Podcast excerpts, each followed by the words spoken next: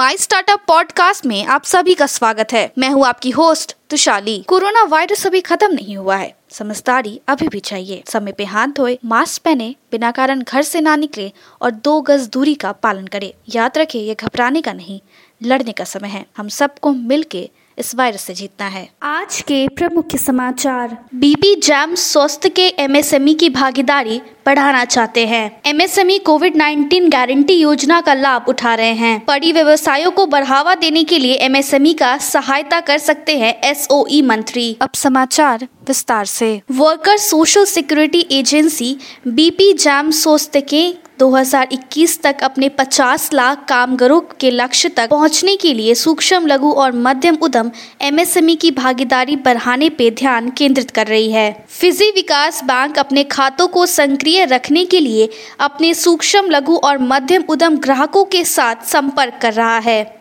राज्य के स्वामित्व वाले उद्यम एसओई मंत्री एरिका थॉरहीन बिलीव करते हैं कि एमएसएमई डिजिटल मार्केट पीएडीआई सूक्ष्म, लघु और मध्यम स्तर के उद्यम एमएसएमई के लिए अपने व्यवसाय को बढ़ाने के लिए एक माध्यम के रूप में काम कर सकते हैं। आंध्र प्रदेश सरकार ने केंद्रीय बिजली मंत्रालय से राज्य में एमएसएमई समूहों में बड़े पैमाने पर ऊर्जा दक्षता उपाय करने के लिए अनुदान के रूप में वित्तीय सहायता देने का अनुरोध किया है। तीन सितंबर 2021 को आभासी प्रारूप में आयोजित ग्यारहवीं ब्रिक्स व्यापार मंत्रालय की बैठक के दौरान वाणिज्य और उद्योग मंत्री पीयूष गोयल के साथ बैठक की अध्यक्षता करते हुए सदस्य देशों में एमएसएमई क्षेत्र के बीच चर्चा की गई। व्यापार और उद्योग मंत्री नवीन गामी ने ज़ोर देके कहा है कि अफ्रीकी देश के साथ सहयोग और व्यापार, विनिमय बढ़ावा वर्तमान में राज्य को सर्वोच्च प्राथमिकता में से एक देगा।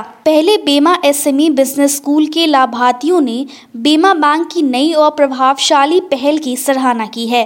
ये देखते हुए कि उन्हें इससे कितना फ़ायदा हुआ है। सात स्टार्टअप न्यूरोपिक्सल डॉट ए ने 6 सितंबर को घोषणा की कि उसने इन्फ्लेक्शन पॉइंट वेंचर्स आईपीवी के नेतृत्व में सीड राउंड में आठ लाख पच्चीस हज़ार डॉलर जुटाए हैं। केरल स्टार्टअप मिशन केसुम और शी लव टेक एसएलटी आयोजित she love tech India 2021 the national grand challenge का समापन 8 सितंबर को ऑनलाइन होगा। शॉपअप एक स्टार्टअप जो बांग्लादेश में पड़ोस के स्टोर का डिजिटलीकरण कर रहा है, ने एक नए वित्त पोषण दौर में 75 मिलियन डॉलर जुटाए हैं, जो दक्षिण एशिया बाज़ार में सबसे बड़ा है। आज के लिए इतना ही। हमारे टीवी चैनल पे 400 से अधिक स्टार्टअप्स और एमएसएमई शो है।